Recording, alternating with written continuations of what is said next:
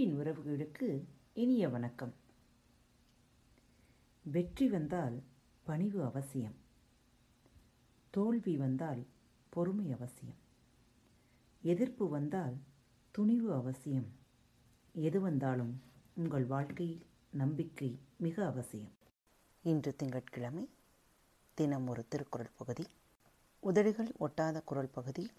இந்த வாரம் காணவிருக்கும் குரல் நானூற்றி பத்தொன்பது. நுணங்கிய கேள்வியரல்லார் வணங்கிய வாயினராதல் அரிது.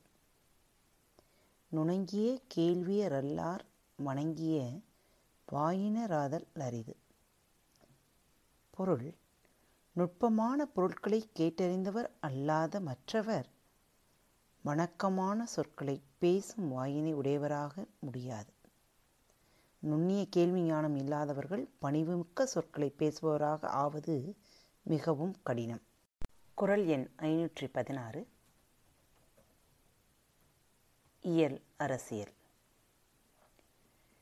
செய்வானை நாடி வினைநாடி காலத்தோடு எய்த உணர்ந்து செயல். செய்வானை நாடி வினை நாடி காலத்தோடு எய்த உணர்ந்து செயல். செய்கிறவனுடைய தன்மையை ஆராய்ந்து செயலின் தன்மையையும் ஆராய்ந்து தக்க காலத்தோடு பொருந்துமாறு உணர்ந்து செய்விக்க வேண்டும். முதலில் ஒரு செயலை செய்ய வேண்டியவனின் தகுதிகளை எண்ணி அவன் செய்ய வேண்டிய செயலின் தகுதியையும் எண்ணி பிறகு அவனையும் அச்செயலையும் செய்யப்படும் காலத்தோடு பொருத்தி எண்ணி செயல் செய்க என்பது இக்குறளின் பொருள்.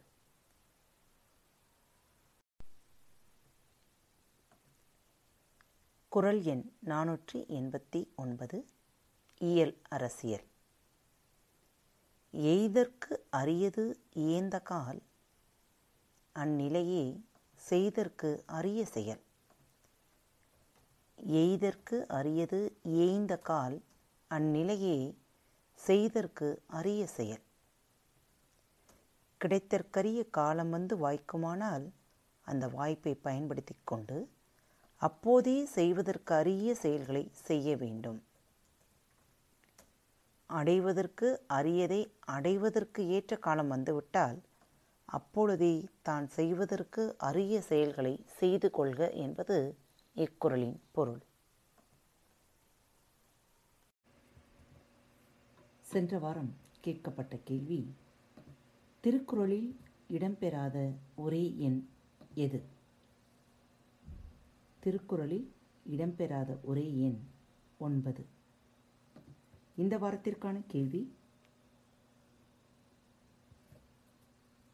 திருக்குறளில் அதிகம் பயன்படுத்தப்பட்ட ஒரே எழுத்து எது? திருக்குறளில் அதிகம் பயன்படுத்தப்பட்ட ஒரே எழுத்து எது? ஆயிரத்தி எழுநூற்று ஐந்து முறை இந்த எழுத்து பயன்படுத்தப்பட்டுள்ளது. அந்த எழுத்து என்ன என்பதை ரிவ்யூ பாக்ஸில் எழுதி அனுப்புங்கள். பாரத் வலையொலி பக்கத்தின் நிகழ்ச்சிகள் உங்களுக்கு பிடித்திருந்தால் நண்பர்கள் மற்றும் தோழியருடன் பகிர்ந்து கொள்ளுங்கள். இப்படிக்கு உங்கள் அன்பு தோழி.